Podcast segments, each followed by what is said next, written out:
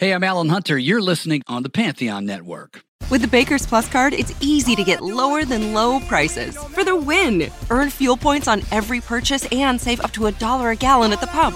The Baker's Plus card. All you do is win. Big, big savings. Sign up now at bakersplus.com and start saving. Baker's. Fresh for everyone. Savings may vary by state. Fuel restrictions apply. Save big on your favorites with the Buy 5 or More, Save $1 each sale. Simply buy 5 or more participating items and save $1 each with your card. Baker's, fresh for everyone. Hey, it's Mistress Carrie, reporting for duty from MCHQ for episode 56 of the Mistress Carrie podcast. This episode of the podcast is sponsored by Digital Federal Credit Union. Better known to all of us by now, come on, they're DCU. Take advantage of historically low mortgage rates with DCU. Now, through the end of June, DCU is willing to cover up to $3,000 in closing costs when you refinance your mortgage. Learn more at dcu.org/mortgage. DCU is an equal housing lender insured by the NCUA, NMLS number 466914. Membership required. That's dcu.org/mortgage. This episode of the podcast is also sponsored by Jumptown Skydiving. Come on, you've been locked in the house for over a year. It's time to get out and live a little. Why not go and check off jumping out of a plane off your bucket list? And if you're going to do it, go to America's oldest skydiving drop zone, easily accessible off of Route 2 in Orange, Mass. They're open 7 days a week. And if you work in the service industry, Jumptown knows you can't take time on the weekends to go do fun stuff. That's when you're making your money. So there's service industry discounts on Mondays, Tuesdays, and Wednesdays. $185 tandem jumps. And if you put a group together from work, for every person you bring, you get $10 off your jump. Bring 10 people and you jump for free. Give skydiving a try at Jumptown. Log on to jumptown.com for more details or book your discounted tandem jump at 978-544-5321. Okay, this episode of the podcast is with someone that I have known, it's got to be almost 30 years now. Back in the mid-90s, Rob was a member of a band called Boiler Room, which is when I met him. I reconnected with him a few years later, believe it or not, on the side of the stage watching Puffy. Puffy put a rock band together, and Rob, my friend Sean, and some other guys were there to play for him. Then Rob joined Anthrax, and we kept in touch. And years ago, he was producing and then joined Volbeat. The band recently announced two new songs being released for the summer, one called Wait a Minute, My Girl, and the other is called Dagen Før, or Dagen Før. Well, you find out in the interview. So I had a chance to sit down and catch up with Rob Caggiano to talk about how he spent his lockdown, to talk about Volbeat and new music, how to pronounce Dagen Før. And he was sitting outside in nature. Oh, trust me, you're going to hear the birds chirping. We talked about everything from music and inspiration to where to get the best Italian food in Boston. If you're a Volbeat fan, you are going to love this. I'm really excited for you to get to know Rob. So allow me to introduce you to Rob Caggiano from Volbeat.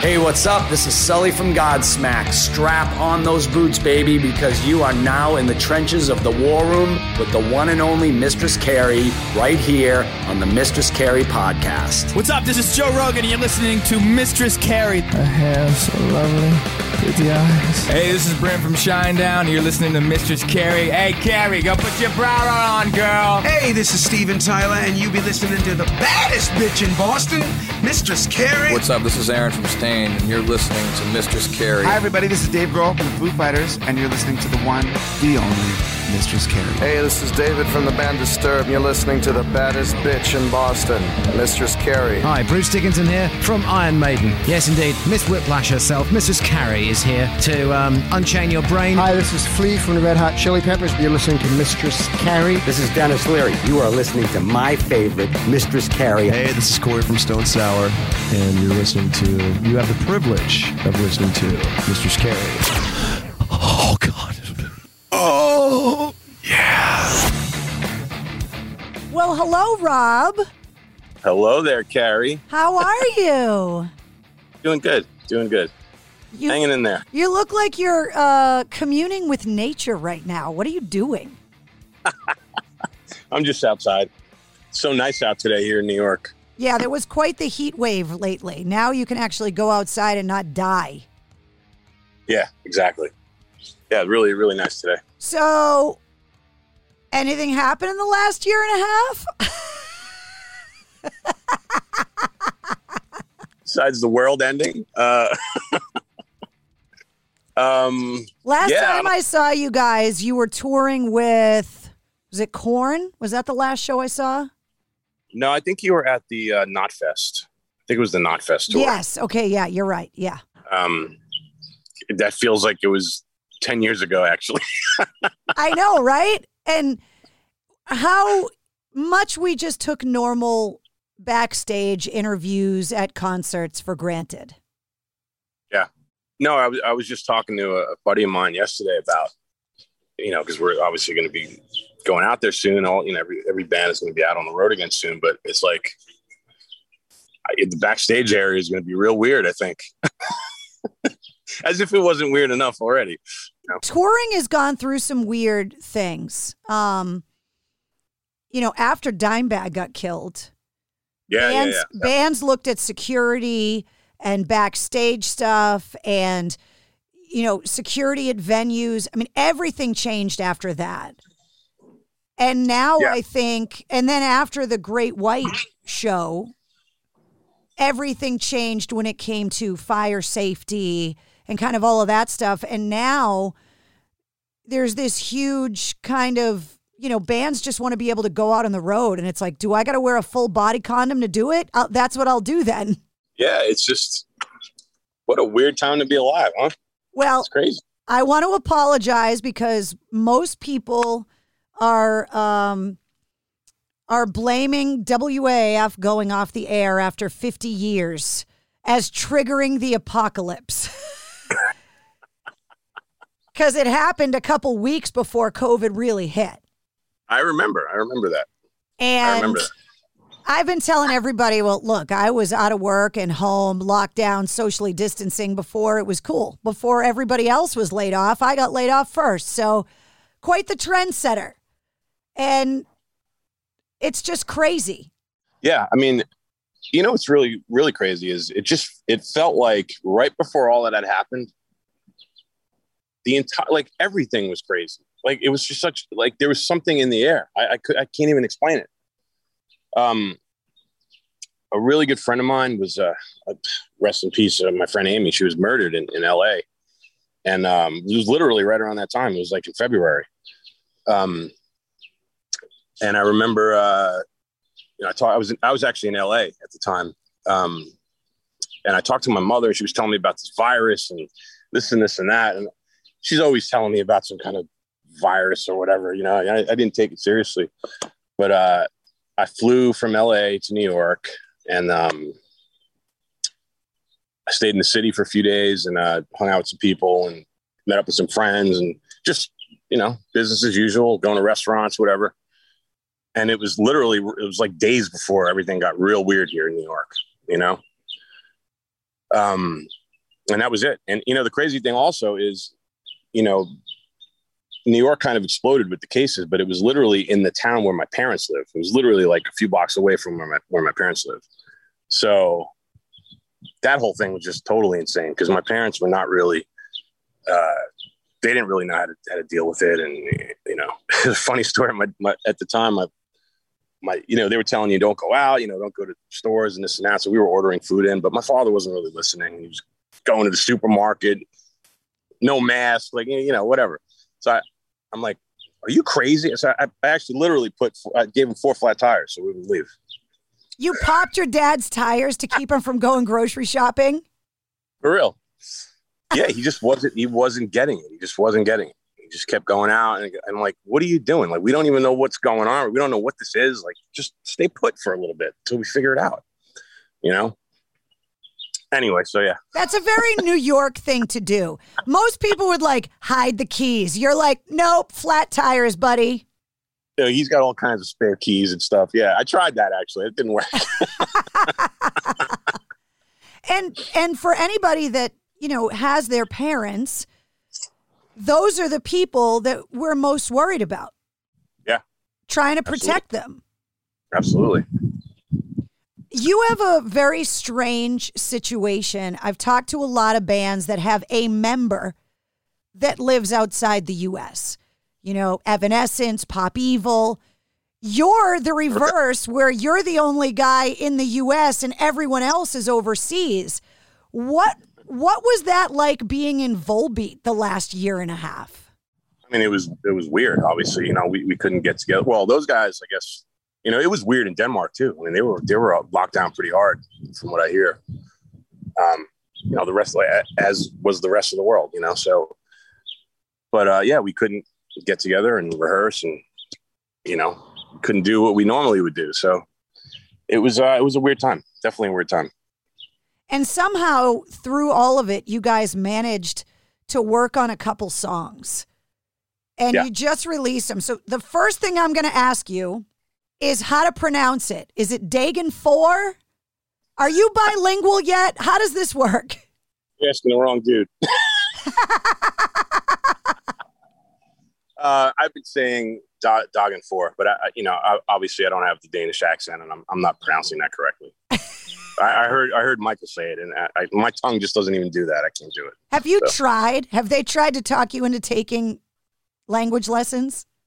Picked up a few things here and there. You know, some of the basic stuff. Crew boosting, band boosting, crew bus, band bus. A New York accent isn't exactly the easiest accent to try and learn a foreign language with either. Right.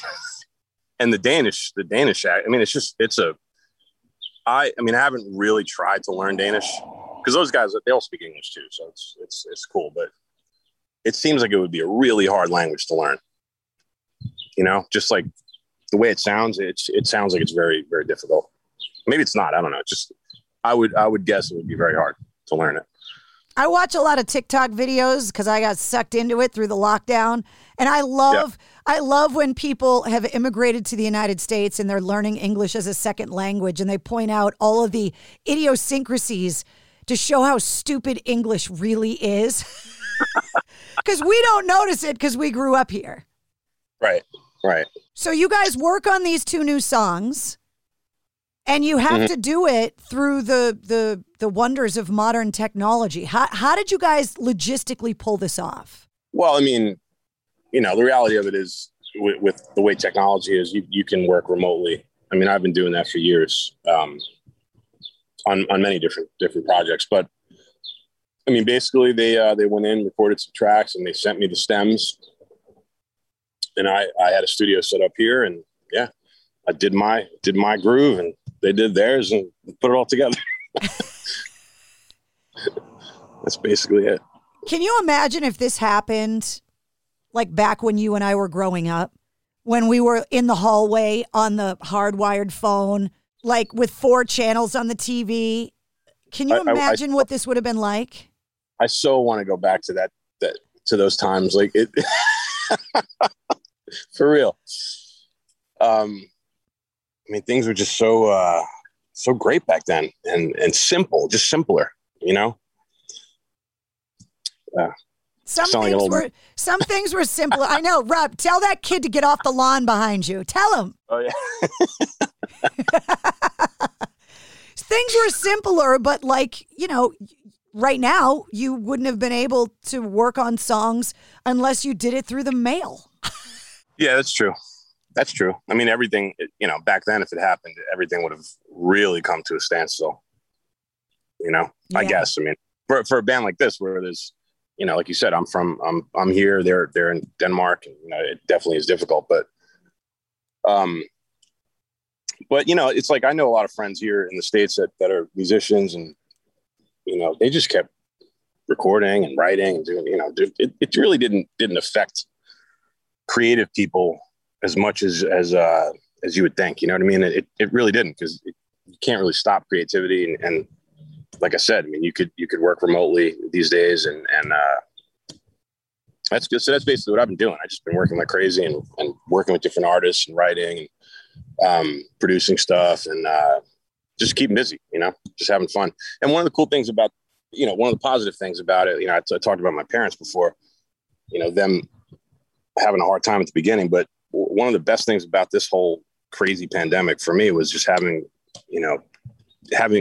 the time to actually spend with my parents, so, you know, because I'm always on the road, you know. Well, so that was what I was going to say, is that the thing with the creative people that it affected was obviously their paycheck, right, and the other is their ability to travel. And so for somebody like you that is constantly on the go, constantly doing a bunch of stuff, the world forced you to have forced family fun time. Yeah. And it was great. Absolutely great. You know, I haven't been home in New York for this long since I was, I don't even know, 16, maybe 17.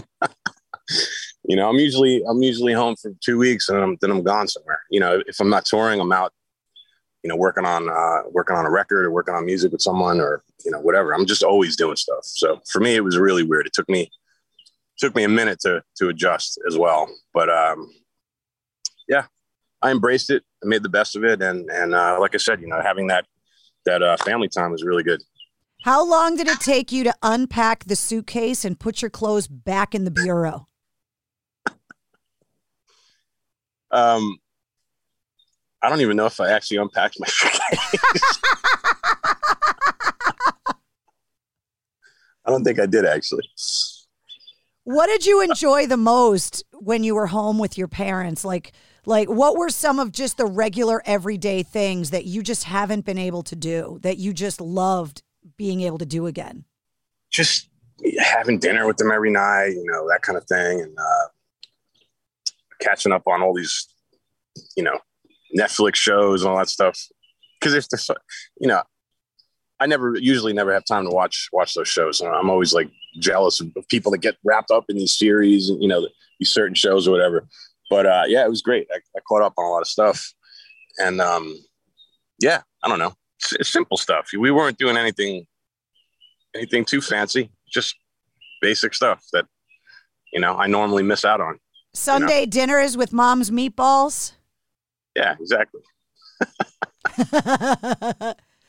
You guys worked on these songs and obviously had to do it remotely. What's the plan with them? Is this off a new record? Did you just want to release a couple songs because you just felt like releasing new music? I mean, what's going on? I mean, there will be a record at some point. You know, I don't know when.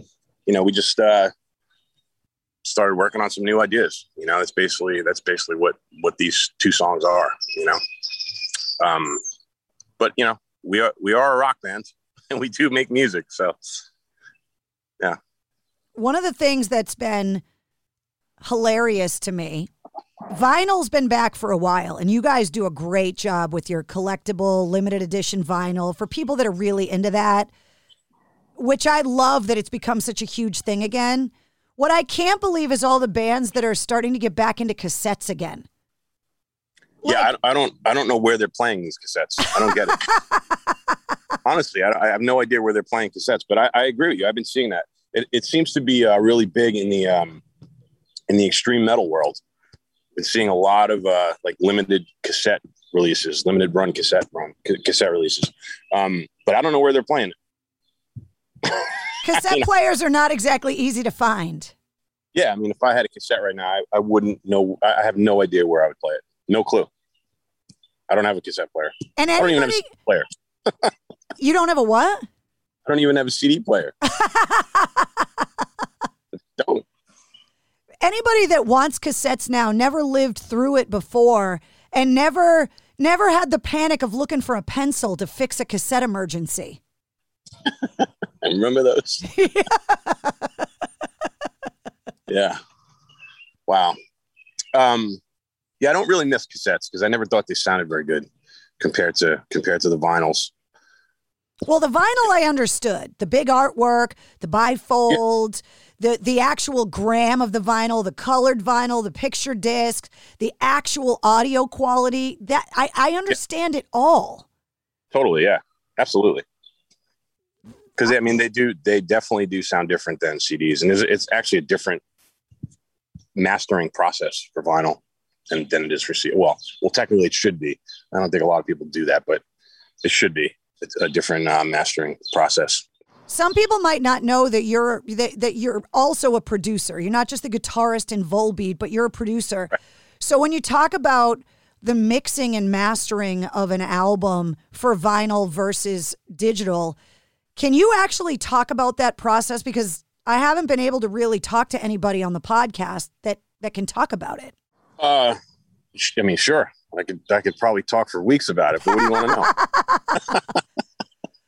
Well, first of all, for anybody that's listening that doesn't know what mixing and mastering is, can you give me the basic Webster's Dictionary definitions?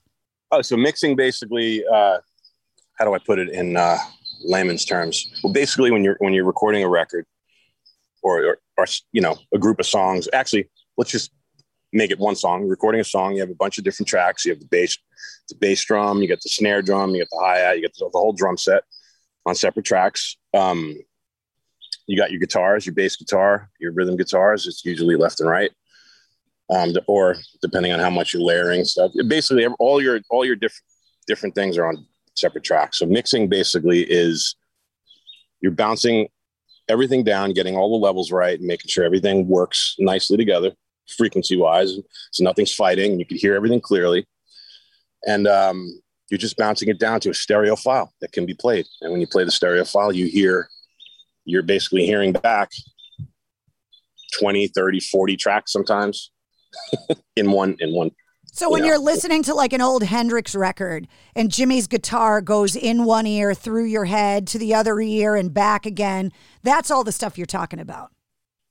Yeah, I mean, obviously records back then were made, you know, way differently than they are today. You know, a lot of that stuff was cut live and, you know, very minimal mics and you know, stuff like that. But yeah, the basic gist of it is the same.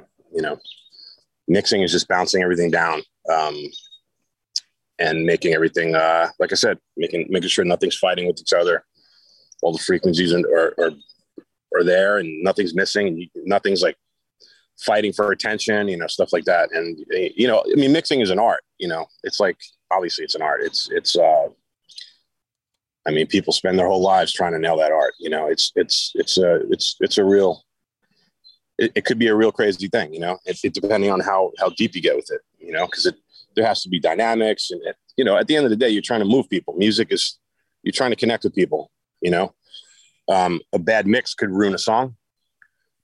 A great mix can make a song that isn't so great something more than it is. You know what I mean? So it's an art, and it's definitely a serious thing. And then, what's the difference between mixing and mastering? So mastering basically that comes into play. That's like the final stage in the process. Once all the songs are mixed, you send it to the mastering engineer. One of our best friends, Paul Logus, is a great mastering engineer, and yeah, so you send it to a guy like that, and he takes all the tracks, make sure that the all the levels are consistent between the songs, the spacing between the songs, and it's also like a final EQ adjustment. Once again, mastering is an art. You know, a bad master can completely ruin a record.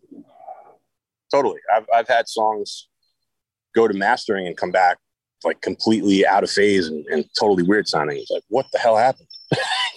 You know, so and those masters are the recordings that bands fight over the rights to. They're the recordings that the old recordings that people talk about preserving, and the original masters getting put in the Library of Congress or in the Smithsonian, or when there's a fire at a record label in the vault. These are the masters, the final original recordings that everybody talks about Well, yeah, yes and no. I think you're referring to, well, back in the day, it would have been the tapes, like the analog tape, the reel-to-reel tapes. That was what you would consider the master. Those are the recordings for whatever the album is. And yeah, so I mean, as far as that goes, things are a little bit differently because things work a little bit differently now, obviously, because it's. I mean, some people still work on tape, but most people are not working on tape. So a lot of it is just hard drives, you know, stuff like that. So one of the things that people are wondering about, and we touched on it a little bit, is how do we all go back to normal and go to concerts and tour? And Brad Whitford from Aerosmith came out recently and was commenting about the difficulty about Brexit and bands touring in Europe and work visas and trying to work all of that stuff out. So you guys aren't just juggling COVID stuff, but you're juggling all of the European political stuff with Brexit as well. Yeah, there's something going on in the UK. It was explained to me a couple of times and I don't totally understand it really. I have to sit down with a few people and just really wrap my head around it, but something to do with the tour buses and the Brexit and the new laws, the new rules, you know, for drivers and stuff. And the long and short of it, it's going to be really difficult for bands to tour over there. So I don't really know. I think they're all trying to figure it out. And I think certain bus companies might be possibly relocating outside of the UK. I don't really know. I don't know what's going to happen, but it's the entire world is upside down basically. Now, one of the other things that you did riding out COVID was you were doing like guitar lessons online, right? No, I've never done guitar lessons online. Although people keep asking me to do them. I might actually do something soon, but I've never done that. Were the videos that I saw then you just kind of explaining your guitar parts? I saw some guitar playing videos on YouTube. Yeah, I did a thing with Guitar World where I was basically showing them how to play our single back then. This was like, you know, last year. So I did a couple of things like that, but as far as like actually giving guitar lessons to people, no, I haven't done that. They said that last year in the height of the lockdown, 1,000 guitars were being purchased a day in the United States. Yeah, that's what I heard. So when people talk about the future of rock and roll and where rock is at, because you and I have been hearing that rock is dead for what, 25 years? Rock ain't dead, never was dead. It ain't going to be, you know. What advice do you have for somebody that bought one of those guitars during the lockdown that's just trying to pick it up and learn it as a hobby? Or maybe it's a kid that thinks maybe they want to be the next Rob Caggiano from Volbeat. Well, I mean, the first thing I would say is, you know, hone your craft. You know, you got to put the time in. A lot of the younger generation, you know, I from what I'm noticing, it just seems like there's an attention span thing that's happening where these younger kids, you know, they have so much stuff going on, TikTok and this and that. It's just they have a hard time focusing. And for something like the guitar, you need to focus. You need to put the time in. You need to dedicate your stuff, yourself to the instrument. And there's really no shortcut. You know, there's no YouTube video that's going to make you a great guitar player. There's no, there's no shortcut. There's no quick fix. There's nothing. You have to literally put the time in, bust your ass, you know, and that's it. And eventually, you know, you pick it up and you get to the point where you can actually have fun with it and come up with your own ideas and hopefully, you know, interact with other musicians, jam with, you know, different players and drummers and whatever. And that's where you have fun, you know, but yeah, it could be tedious. Like, it's like anything else, you know, guitar, you know, honing that craft is a serious thing. You know, it's not, doesn't happen in 2 weeks. Hopefully some of those people bought some of your guitars. You have a Jackson signature guitar that just so happens to be the same color as my hair. I'm going to just tell everybody that It's a tribute to me. Yeah, the Jackson Shadowcaster. Yeah, purple's my color. And, you know, I've been playing a purple guitar for years. And yeah, I'm really stoked on this new signature model. I think the guys at Jackson are absolutely incredible. They're wizards. And, you know, for me, actually, I learned a lot, you know, designing this guitar and, you know, working with them, just about like, you know, it's just stuff that I never thought about as a guitar player. You know, I go on stage, my tech hits, you know, hands me the guitar and I rock and I do my thing. But there's certain things about the actual instrument that I never even thought about. You know, there's so much that goes into, you know, guitar construction and stuff like that. So yeah, that was an amazing process, you know, designing that guitar and just figuring out all the little details, like what wood I like, and for, you know, every wood sounds different, like tonally it's a little bit different. Was that the biggest surprise for you, was the wood tones? What shocked you being a guitar player for years? It forced me to think about and be aware of all of these little details that I never thought about, like the distance of the bridge, like where the volume knob is, like all of this different stuff, like the contour where you rest your arm. I'm geeking out here, but it's all of these like minor things that when you're designing a guitar, you got to think about. But this was actually my first time designing a guitar from the ground up with the company. And, yeah, it was a crazy experience, but awesome, you know, and I'm really proud of the end result. I think those guys totally nailed it, and the guitar screams. It's a beautiful guitar. Do you still have your first guitar? I don't. My first guitar was, my very first guitar, I was 4 or 5 years old. I had this little red acoustic, and I used to wear a hat just like this when I was a little kid, and I used to bang on that guitar and do shows.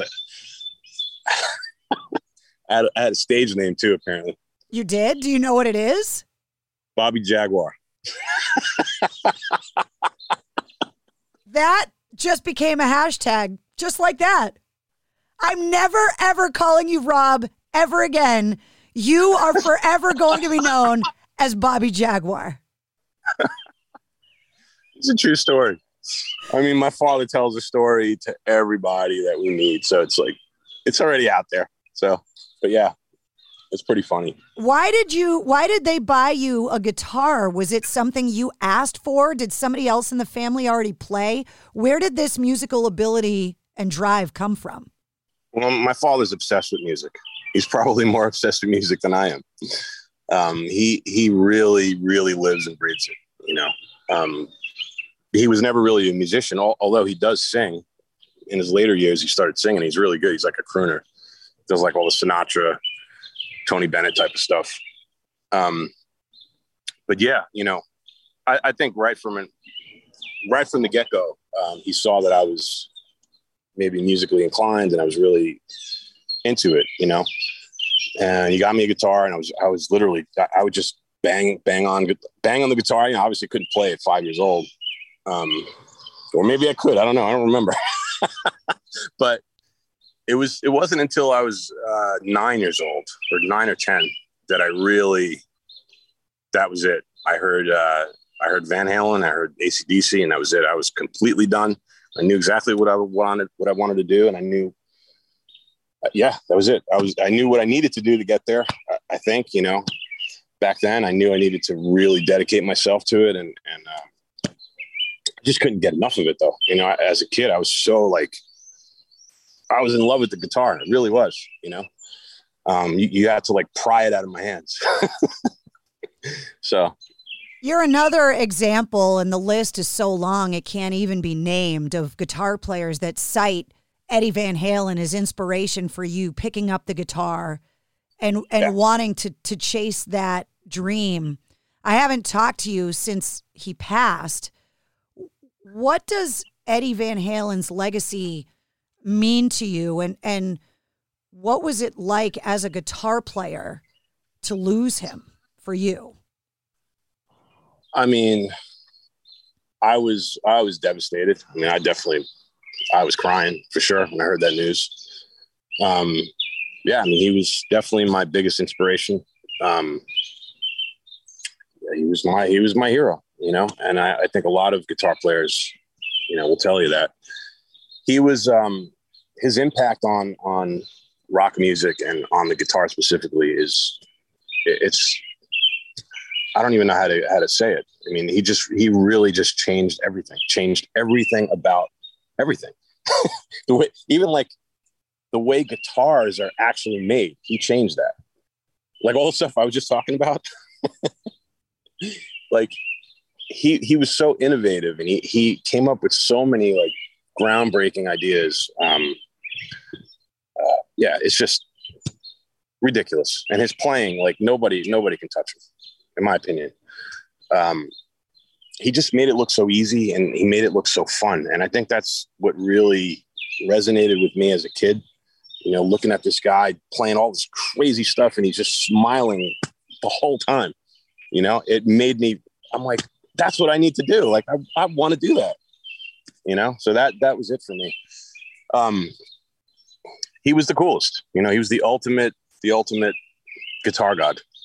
I don't think there will ever be another Eddie Van Halen. I had a chance to meet him a couple times. And one time, Brent from Shinedown brought me backstage in his dressing room when they were touring with them. And it was just me and Brent and Eddie and Wolfgang, who obviously was younger. And Eddie was just sitting in a leather chair in his dressing room, and he was just like noodling on the guitar. And one thing that I noticed particularly is it seemed like the pads of his fingers, like the top knuckle of his fingers, mm-hmm. was bigger than anybody else's hands. Like, I remember while I was standing there, I was mesmerized watching him just noodle. But then I remember thinking, his hand almost looks too big to be moving around and have that kind of dexterity. Now, as somebody that plays the guitar, the actual structure of your hand goes into what kind of guitar and all of the nerdy stuff you were talking about, the neck, the frets, like all of that stuff. It all goes into bettering your ability to move up and down the neck and be able to do all of the stuff that he did. Yeah, his hands were huge. I never met Eddie, unfortunately. I've met everybody. I met pretty much all my idols. He was the only one I never met. And, but yeah, there's, my hands are really, really big. So hey, I hear it all the time. No need to brag, Rob. No. Bobby Jaguar. My fingers are really fat. And, you know, I hear it all the time. Like, how do you play? You know, how do you do that? Your hands are so big or whatever. You just get used to it. But there's in LA Guitar Center, outside of Guitar Center, they have, you know, like the rock walk of fame, whatever they call it. And they have in the sidewalk, Eddie's handprints. So of course, you know, I put my hand in there, but his handprint was huge. So that's the only thing I'm going off of, because I never actually met him, but yeah, his hands were really big. I think his fingers were long too. But you know, one of the crazy things, or one of the most awesome things about Eddie Van Halen is he would sound like him no matter what. You could put him through my rig or anyone's rig, he's going to sound like Eddie, because the tone comes from your fingers ultimately, you know? So yeah, rest in peace. He was the best. It's so funny that you bring that up, because I had Nuno Betancourt on the podcast and we were talking about Eddie Van Halen, and he got brought to a Van Halen rehearsal. And so jealous. And Eddie let him play his rig. And Nuno, who's a pretty proficient player in his own right, said, this is my moment to finally sound like Eddie Van Halen. And he threw the guitar over his, you know, the strap over his neck, and he started playing, and he goes, I was so pissed because I still sounded like myself. I didn't sound like Eddie. And I've had so many guitarists on the podcast talk about the player being ultimately what makes the sound. And Nuno had Eddie's guitar, Eddie's strap, Eddie's cord, Eddie's pedals, Eddie's amp. He literally was doing everything but wear his underwear, and he still couldn't sound like Eddie. Right. Well, that's because Nuno is amazing in his own right, and he has a very identifiable sound. you know, he's a great player. So of course he has his own thing, and he's always going to sound like that no matter where he plays. It's the same thing with Eddie.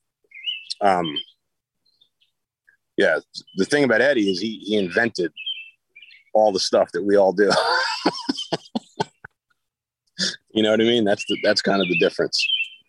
Eddie also did something that I think a lot of younger generations might not even realize in the collaborations with artists outside the genre, like a Michael Jackson. Yeah. And one of the things that I think is happening in these new generations, I bring it up because one of the things I've seen you do in your career is like go on stage with Puff Daddy. Right. Because I was there that day. Were you there?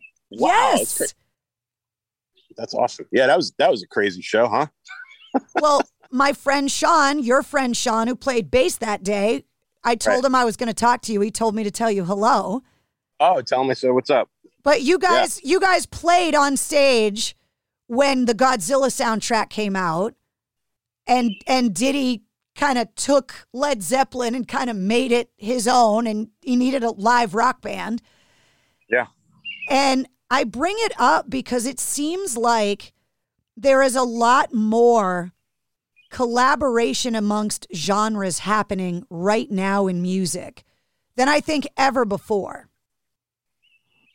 You said there's a lot more collaborations? Yeah, I feel like you look at an artist like Her, and she straps on a guitar and just starts shredding.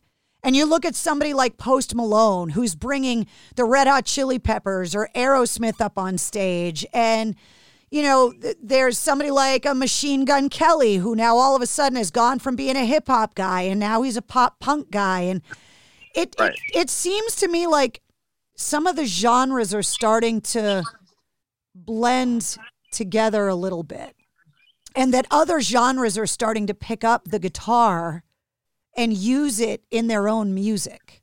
Well, that's a beautiful thing. Yeah, I think you're right. I think the lines are definitely being blurred right now. I think that's also a great thing, because that's how you know genres or styles kind of reinvent themselves. You know, by trying different things and you know trying maybe you know thinking outside of the box. You know, is a really good thing when you're doing music. Because that's how you come up with fresh ideas. So, yeah. I mean, Volbeat does that a lot with the rockabilly stuff and turning it into metal, like, and blending these genres to make something totally different. Yeah. We just have fun. You also were part of a band for a time that was famous for blending genres, talking about Anthrax. And... yeah. They're doing this whole video series celebrating their 40th anniversary that I know you and Michael were all helping out with and taking a part in. Can you talk about, from a rock and metal perspective, how important Anthrax is in that kind of timeline of the genre? There's a car alarm going. I thought it was another bird. My God. I mean, Anthrax, you know, their contribution to the world of metal and even hip hop is undeniable. You know what I mean? You know, back when they did I'm the Man, you know, their musical sensibilities, it's incredible what they did, you know, because they did, especially back then when all of that was going down. It took a lot of guts for a metal band to do a rap song, you know what I mean? And they did it, in such a cool way, and there was a sense of humor about it, but it was also serious. It was great. It was killer, you know? And then obviously what they did with Public Enemy, Bring the Noise, also incredible. So, yeah. I don't know if that answered the question. Oh, it totally did. When you get back out on the road, the only date that I've seen you guys have in the U.S. right now is the Aftershock Festival. Right. Yeah, there might be some shows around that. We're not totally sure. Nothing is... There's whispers right now. We don't know. Nothing's confirmed. So we'll see. The musical festivals in Europe are legendary. And now it seems like the American festivals are really starting to grow and starting to get established, how do you think a festival like Aftershock matches up to some of the giant European festivals that Volbeat has played as well? I think, you know, the U.S. has kind of been catching up for a while now. You know, it's not just this year or last year. You know, the U.S. festivals have been great for a while now. You know, Aftershock is going to be great. They were doing Rock on the Range for years in Ohio. That was a great festival. Yeah, it's the same concept, you know, the same thing. You know, you have, you know, all the bands on the bill and different days and different stages. And it's just a real treat for the fans, you know? But yeah, the European festivals are amazing. You know, I really love the UK festivals just because of the history and all that stuff. You know, the Download Festival is always a great one. Although it does rain all the time. Yeah, I mean, I don't know, to be honest. I don't know if you can really compare them. It's a bit of a different vibe, but not really, you know. All of the bands that I've been talking to cite one of the things they miss the most is the relationship between the bands themselves and their fans, and having that stripped away for so long. Your ability to not be able to play, that gathering place for the fans to be able to go and all kind of get together. Yeah. What do you say to the fans that have just missed Volbeat because the world shut down? I would just tell them to hang in there. We're coming for you. It's just a matter of time, you know. That's it. I think we're all turning the corner on all this craziness. At least that's what it seems like to me, anyway. And yeah, it's only a matter of time. I started asking a question to songwriters and musicians kind of on a whim. I think the Royal Blood guys were the first guys that I asked the question. And now I'm asking everybody the question because I love everybody's answer. So I'll pose it to you as well. Sure. As a songwriter, this is a songwriter's perspective. Mm-hmm. As a songwriter, what is a song from any artist or genre or era that you wish you wrote? Oh my God, there's so many. And why? And why? Let's see. Can I do more than one? Absolutely, you can do whatever you want. But I want to know the answer why, though. I want you to break it down from a songwriter's perspective. The Immigrant Song by Led Zeppelin. In my opinion, that's one of the. It might actually be the heaviest riff ever. Or at least one of them for me. And the crazy thing about that riff is it's one note. It's just an octave. You know what I mean? It's just absolutely brilliant. I think Jimmy Page still is. He's a genius, you know, huge inspiration. Let's see. What's another song? Eleanor Rigby by the Beatles. Brilliant song. Absolutely brilliant. I mean, all of their songs are brilliant, but yeah, just the mood that they captured, the melody, the lyrics, everything about that song is just, in my opinion, magical, you know? I talked to Jacoby Shaddix from Papa Roach, and he said that Helter Skelter could be like the first heavy metal song because it's so heavy. That it's interesting. That even before Black Sabbath, who kind of gets the credit for inventing metal, that it, you know, the screaming and it's funny how often because I'm a huge Beatles fan, but it's funny how often the Beatles come up in this podcast, and people that hate the Beatles must just go, Jesus Christ. Yeah. I mean, I don't know how anyone could hate the Beatles. That doesn't add up to me. It doesn't make sense.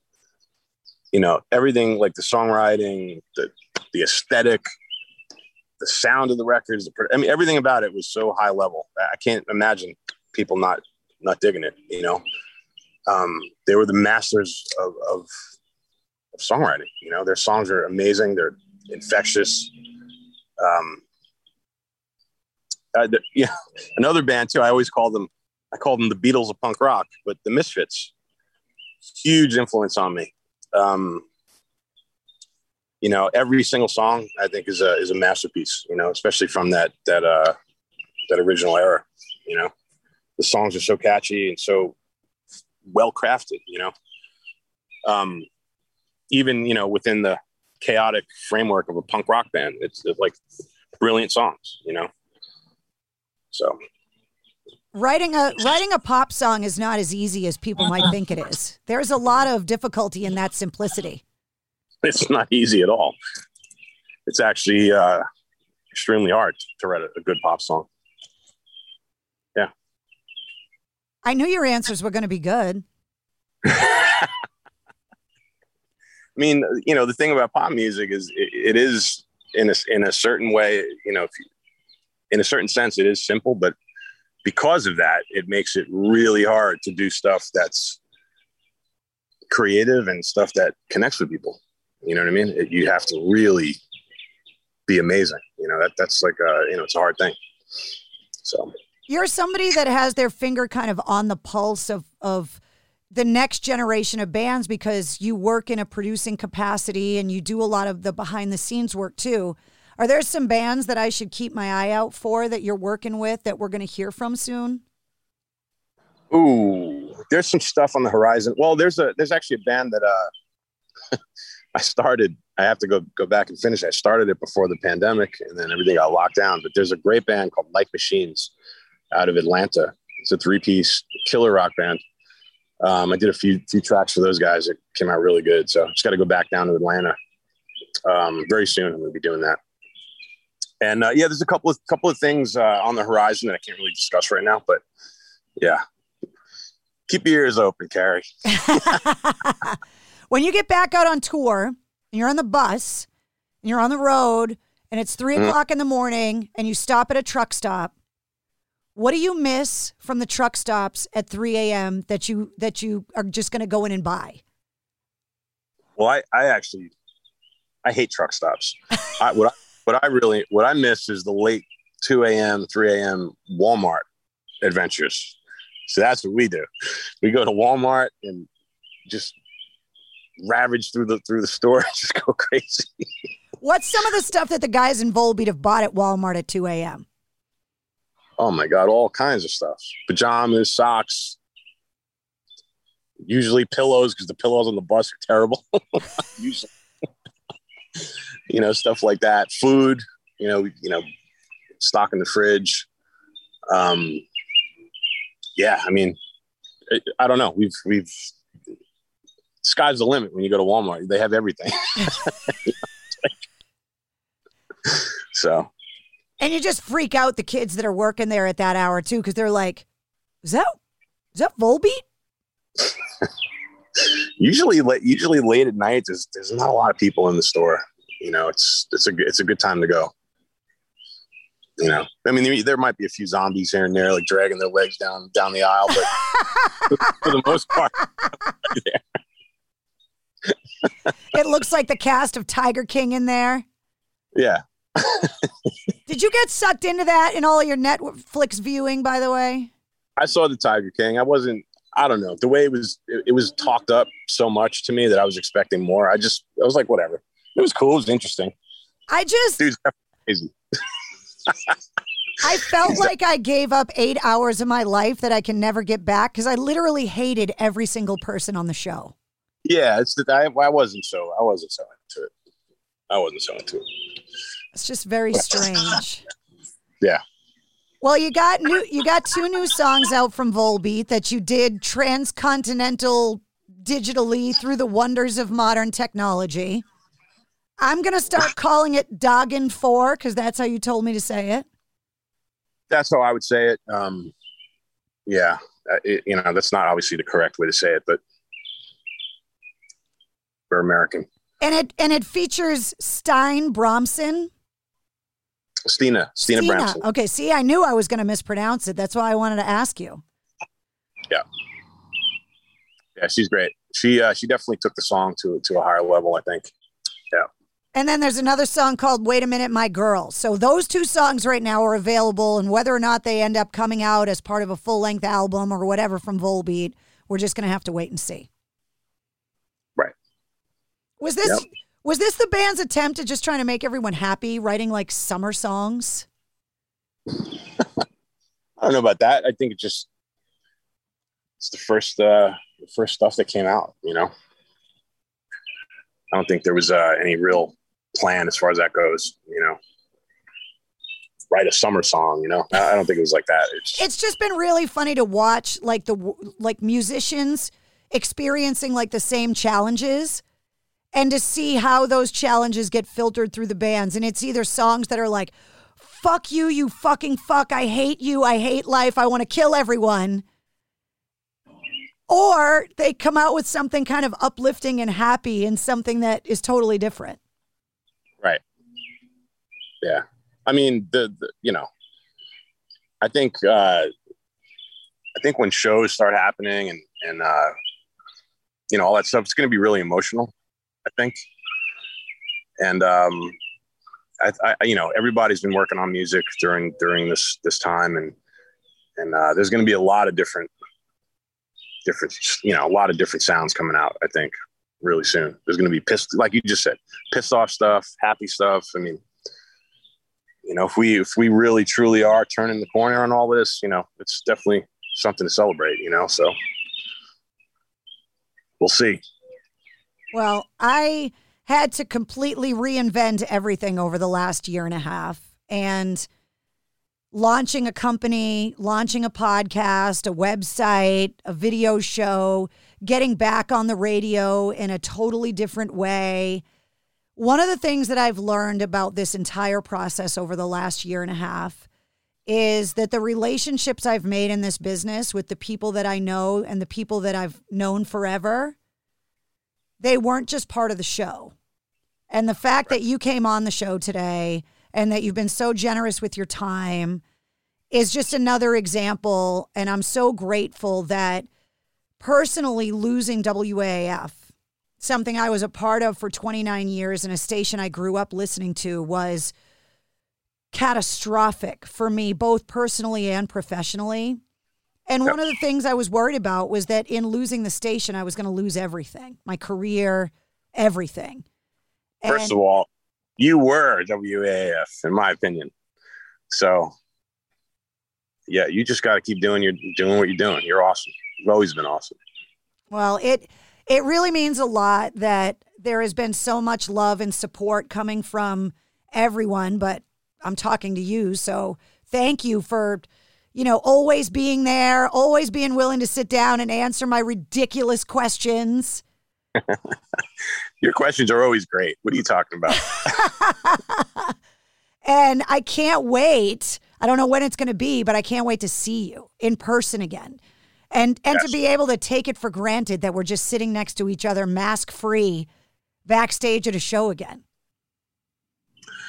Yeah, I'm looking forward to that as well. You know, actually, I might actually head up your way soon. My favorite Italian restaurant is up in Boston. Oh, hold on. Let me guess. Hold on. No, hold on. You're not a tourist guy. So I'm going to say that you're going to go to a more local spot. I'm going to guess, and I totally don't know the answer to this question. I'm going to say Reno's. Is it Reno's? You know, it's not Reno's, but I've been hearing a lot about that place. I've never been there. I got to try it. I will take you there. If you come up here, I will take you to Reno's. Their eggplant is something sent straight from God. All right. It's so good. I go to a place called Giacomo's. Oh! That's my favorite. Dude, so let me tell you about Giacomo's. All right. So I ran the Boston Marathon in 2019 when the world was still somewhat normal. And they tell you to, you know, go and carb up the weekend before you run the marathon. Right. So I went with a bunch of other people that were running the marathon, and we waited 2.5 hours in line because it's an old school, family-owned Italian restaurant in the Italian section of Boston called the North End. They don't take credit cards, and they don't take reservations. So you just wait. Right. And we sat out there for 2.5 hours. And when I tell you I went house on Giacomo's, you know how big their portions are. I ate the whole thing. Yeah. That place is incredible. It's so good. well, when you come to town, we're going out to dinner, and it's either going to be to Giacomo's, and I'll wait in line with you, or I'll take you to Reno's because that place is great too. Okay. Yeah, I'll put a little hang together. When I come up there, I'll hit you up. You let me know because I would love to see you. And one of the things that is different post-COVID or during COVID that I think is going to stick around is that they closed a lot of the parking spaces on Hanover Street in Boston and allowed all of the restaurants to create outdoor dining in them. And it is New York, awesome. Yeah, New York's doing the same thing, and that's a great thing. Absolutely. Absolutely. Yeah, it's awesome. Cool. So right. So you're saying Giacomo's is outdoor seating? Yes.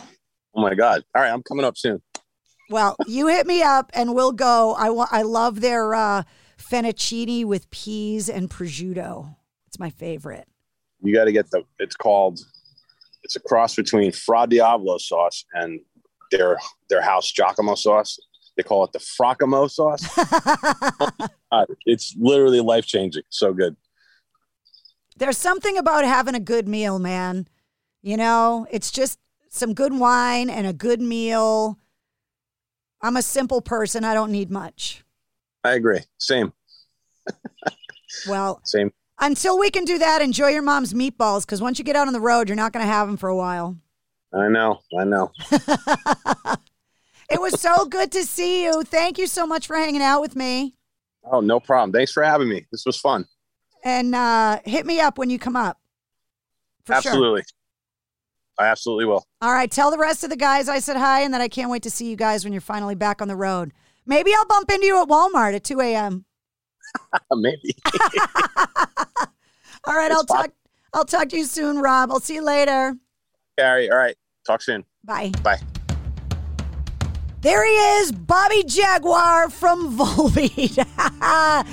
Huge thanks to Rob Caggiano from Volbeat and all of the music we talked about, including Dagen Før, is in the corresponding playlist that you can find in the show notes of this podcast episode. Every full-length episode of the Mistress Carrie podcast has a corresponding playlist, so you can go in and listen to all of the music we talked about. In the show notes, you will also find links to find Rob online, to find Volbeat online, and to find me online as well. Huge thanks once again to our sponsors, Digital Federal Credit Union at DCU.org, and also Jumptown Skydiving at jumptown.com. If you liked what you heard, don't forget to hit subscribe so you don't miss anything. Full-length episodes of the Mistress Carrie podcast come out every Wednesday. Plus, every weekday, you get the situation reports that are all of your rock news and music headlines in just 5 minutes. So you get a sit rep every weekday morning waiting for you so you can get filled in on all of the news. You can also join me live every Tuesday night at 8:30 Eastern on my Facebook page for Cocktails in the War Room. And don't forget to go shopping in my store at mistresscarrie.com. The Mistress Carrie podcast, a proud member of the Pantheon Podcast Network. Want your business to have the best opportunity for success? Take a tip from tech industry leader Intel when you move or expand in Ohio. The new Silicon Heartland is the place forward-thinking business leaders find ample talent, a highly ranked business climate, convenient central location, plus an especially low-risk environment for site selection. Where else can you have all the room you need to grow while rubbing elbows with the giants in your industry? Visit successinohio.com today.